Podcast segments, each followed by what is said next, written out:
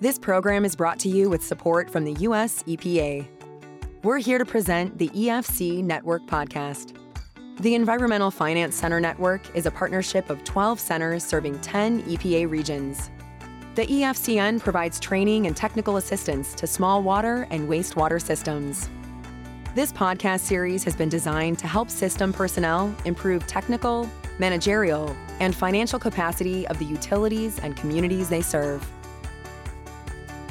Welcome to the Small Water System Technical Assistance Podcast from the Office of Water Programs at Sacramento State. This is Episode eight, Water Storage Facility. My name is Rima Danaher, an instructional technologist for the Office of Water Programs at Sacramento State. I'm speaking today with Brian Currier. Hi, I'm Brian Currier at the Office of Water Programs, or O W P. I'm a research engineer. Today's podcast discusses water storage and pumps for small drinking water treatment systems. We'll define what water storage is all about, why it's vital for clean, healthy water. We'll also discuss the importance of pumps in small drinking water treatment systems. Let's start with the basics. What's the main purpose of a water storage facility? Water storage facility provides enough water to offset the daily demands on the water supply system. In other words, water storage facilities store water at times when demand for water is low. Then it distributes that water when the demand's high. The storage facility should be able to provide enough water to meet average and peak water demands. Let's define those terms. An average demand, or average daily demand, is total demand for water during a period of time divided by the number of days in that time period. Thanks, Rima. The peak demand is the maximum load placed on the water treatment plant, pumping station, or distribution system for a certain moment. This demands usually the maximum average load in an hour or less, but might be specified as the instantaneous load or load during some short period of time. The storage facility not only helps maintain adequate pressures throughout the entire system, but ensures there is sufficient capacity for water storage to meet the needs for fire protection, industrial use, and reserve storage. This means that during a fire or other type of emergency, there should be enough water stored to meet firefighting demands, as well as other demands, and still maintain system pressures. That's right. In some areas, the water system may serve industry as well, so storage requirements will depend on the type of industry and the flow and pressure demands on that system. So, Brian, can we talk about reserve storage needs? Yeah, reserve storage needs depends on standby requirements and the availability of sources of water supply. Reserve requirements can be specified by fire insurance regulations. Reserve storage can also be provided to meet the area's future growth needs. Reservoirs are our typical storage. Hmm, that makes it very clear. Well, I'll I'll add that, you know, you think about a reservoir as an open body of water contained by a dam, but there's also other types. Covered steel, concrete, and redwood tanks are also common. Covered tanks are used in most water systems to store treated water, especially in small water systems. The requirements for a specific storage facility will depend upon a system's individual needs. Water system personnel should consult with an engineer to determine the best type of storage facility that will meet the needs of the water system. Okay, I have one for you. Where should water storage facilities be located? To provide the best benefit, water storage facilities should be located in areas closest to the end users, where higher pressures are needed. The benefits of this of an efficient distribution system storage facility are demands on the source of water, the pumping facilities, and the transmission and distribution mains are more nearly equalized. System flows and pressures are improved and evened out. This provides better service to the customers. Reserve water supplies are maintained in the distribution system for emergencies such as firefighting and power outages. Thanks, Rima. Clear wells, elevated storage tanks, standpipes, partially buried storage tanks, hydropneumatic or pressure tanks, and surge tanks. These are all common water storage systems. Operating storage tanks will vary depending on the facility design and the demands for water. Typical operations might include filling storage tanks during periods of off-peak electrical demand, or maintaining specified minimum pressures at certain critical points in the distribution system. Normally, storage tanks supply water during periods of high water demand. Therefore, during periods of low water demand, the excess pumping capacity is used to fill the tanks before the next period of high water demand occurs. If off-peak electricity is available at reduced rates, use the pumps during this period to fill the storage tanks. All storage tanks should be operated according to the design engineer's and manufacturer's instructions. Absolutely, and I'm glad you emphasized that point on energy costs. That can result in substantial savings throughout a year. I'll add that small changes in the storage system, such as extending pipes or adding new service connections, usually won't change the storage facility's requirements. Major system changes, however, such as upgrading larger main lines or installing substantial new service connections, can change storage requirements and may require more storage capacity. That's right. The water supplier often tries to maintain specified minimum target water pressures throughout the distribution system. When that happens, the pumps are operated to maintain the desired pressures. Sometimes several pumps may be used and they may be variable speed pumps. The operator maintains pressure throughout the system by controlling the number of pumps running and the pump speeds. Water supply systems are often instrumented and automated. Instruments are used to measure water pressures automatically throughout the entire distribution system. They measure water levels in the service tanks. If water pressures or water levels drop below minimum target levels, the pumps will automatically operate un- until pressures or water levels reach maximum levels and the pump stops. Some systems will have more than one minimum level. For example, pump one may come on at one pressure or water level, and pump two may start at a lower level. Operators of automated systems must inspect the pressure gauges and water levels to ensure proper measurement and operation. They must also be sure the pumps start and stop at the proper levels. One way to reduce cost is to apply the time of day pumping concept, where pumps are used only during the off-peak hours of electrical usage, and usually this is between ten p.m. and six a.m. Your electrical utility may offer a special rate, as you mentioned, uh, for usage of electricity during those off-peak hours, and you must be prepared to address unexpected emergency events related to the water system operation. Abnormal operating conditions include excessive water demands, such as during a fire, and broken or out-of-service pumps, mains, or tanks, or when stale water in tanks create taste and odor problems. Emergency plans should spell out how operators should respond when a fire occurs. Stale water is water that has not flowed recently and may have picked up tastes and odors from distribution lines or storage facilities. These plans must be developed in cooperation with the fire department. A severe fire will require that all pumps operate at full capacity. When that happens, there is a significant danger danger of contaminated water being back siphoned into the water supply. Back siphonage is a form of backflow caused by negative or below atmospheric pressure within a water system. Water flows from high pressure to low pressure. If a non-potable source of water is at a higher pressure than the system pressure, that water will flow into the system and possibly cause the water system to be contaminated. This is called a cross-connection, and water systems must also have a cross-connection control plan to address these problems. That's right, Rima.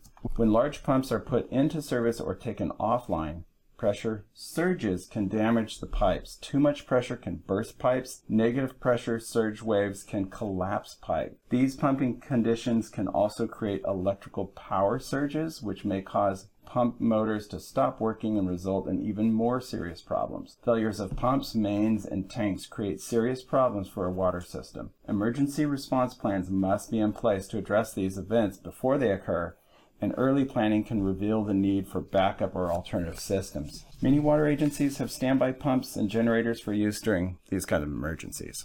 Yes, Brian, and the purchase and storage of essential items in advance is also a good idea. Know where you can obtain additional pumps, pipes, fittings, and other supplies during emergencies. Maintain a current list of vendors and chemical suppliers for reference in the emergency response plan. Repairs should be made as quickly as possible to avoid overloading the remaining facilities and to prevent more breakdowns. An emergency public relations program may be helpful to get consumers to reduce water usage during emergency conditions when facilities are overloaded. If people understand the nature and seriousness of a crisis, they will usually cooperate. Yeah, that's right. We've had recent experience with that. In, what was it? Oh, yes, in Mississippi. Jackson. Oh, my goodness, Jack- Jackson. That's right. We've heard about that recently.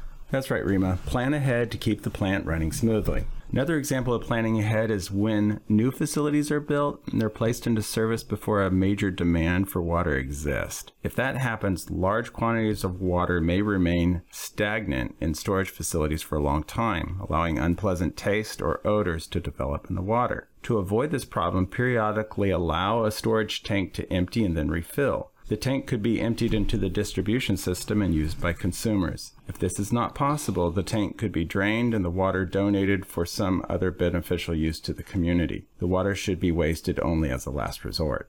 So, Brian, what should an operator be concerned about regarding daily demands for water?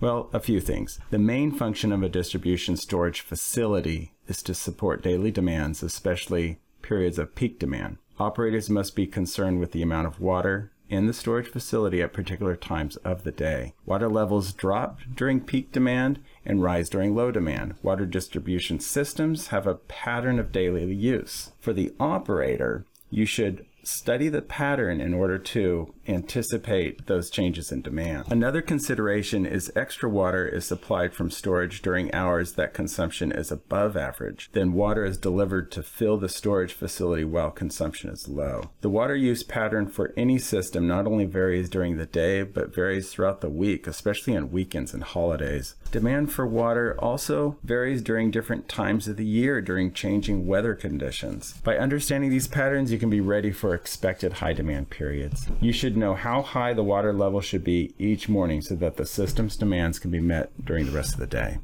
It's very interesting. The volume of water in a reservoir can be determined if you know the water level. Therefore, water level indicators are essential. Devices range from a simple flow connected to an indicator on a staff gauge to telemetry, the electrical link between a field transmitter and the receiver, equipment that transmits information to any distance. Recorders may also be used. Staff gauges normally have water level readings in feet. Note the water level on the gauge and convert it to the volume of water stored in the reservoir. Read and record each water level at about the same time each day. Check at other times of the day to find out whether any unusual demand conditions have occurred. If demand is higher than expected, you should begin increasing the flow to the reservoir sooner.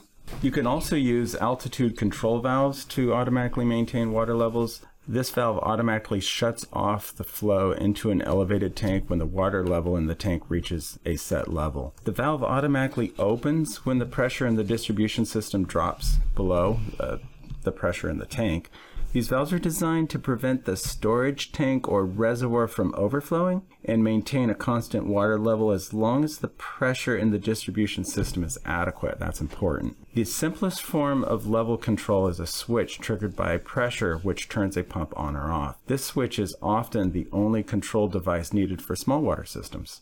The use of advanced warning alarms to signal low or high water levels is recommended. A number of routine checks need to be made at reservoirs depending on the type of equipment available. If advanced warning alarms are used, you should test them regularly to ensure they will work when needed. In many reservoirs, the water level is controlled automatically. You should be able to test the system as necessary to be sure it is working properly. Time clocks are often used to operate valves or pumps that control water coming into the reservoir. You should check these from time to time and reset them if necessary. If they malfunction, the water level could vary too widely. Problems can also be caused by sticking or non-seating valves. You must be certain that all altitude and overflow valves in use are in good working condition. Thanks, Rima. That was a lot about valves. Let's talk about pumps at storage facilities. The most common is a centrifugal pump, right? Yes, you are correct, Brian.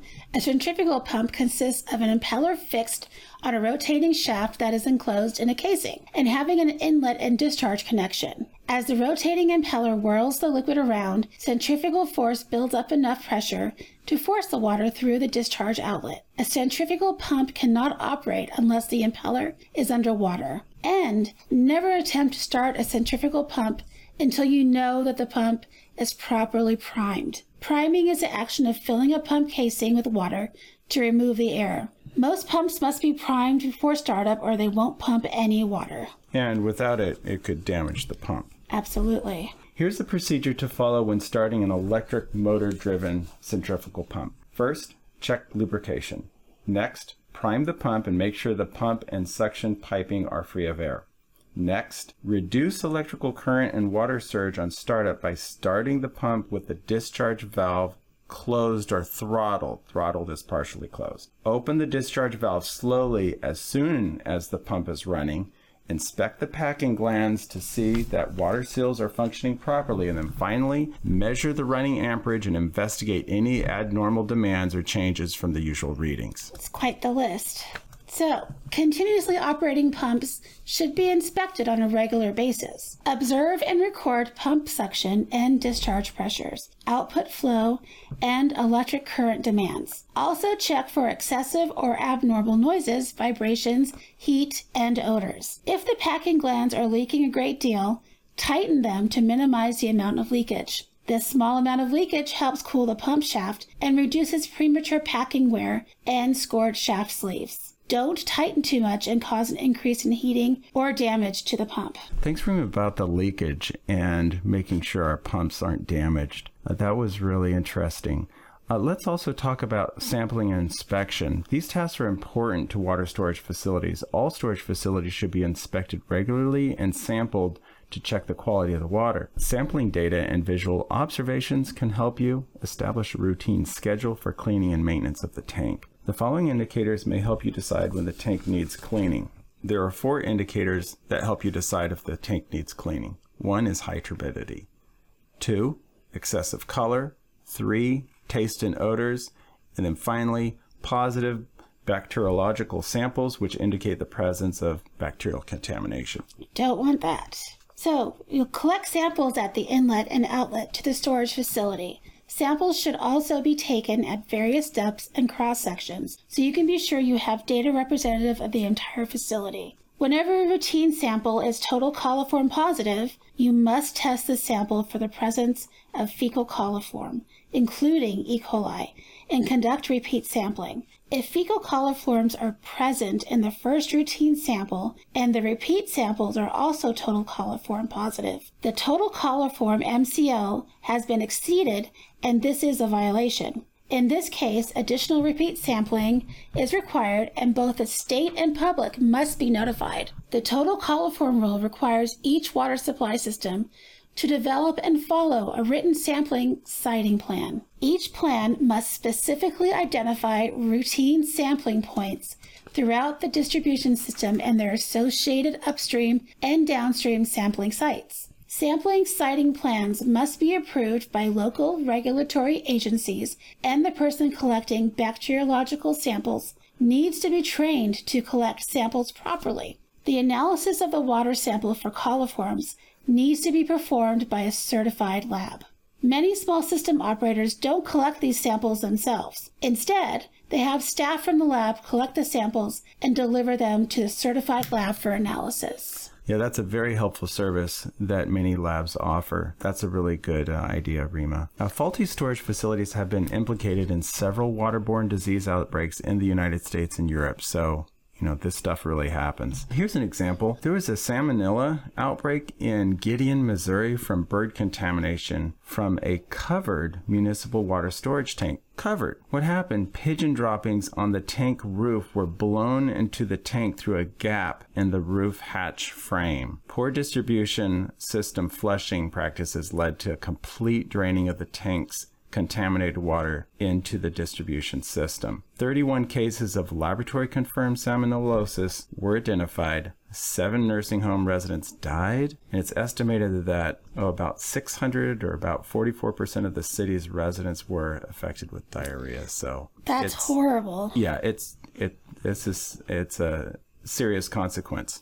Definitely. I see why properly maintained water storage facilities are important. There's one more topic I'd like to discuss with you, Brian, and that is troubleshooting water quality problems in storage facilities. These problems include one, microbiological problems caused by loss of chlorine residual, two, growth of bacteria, and finally, three, direct entry of birds, rodents, snakes, and debris. Chemical water quality problems can be caused by leaching of chemicals from the tank lining and coating as well. This could cause taste and odor problems. The quality of disinfection products that may form in the treated water could also increase during prolonged storage. Physical water problems may be caused by settling and collection of sediment, rust, and chemical precipitates. Water quality in the storage facility could degrade if the water is stored too long as a result of low water demand. Another cause is short-circuiting within the storage reservoir. Short-circuiting is where water is entering the reservoir and exiting the reservoir and leaving a lot of the volume in the reservoir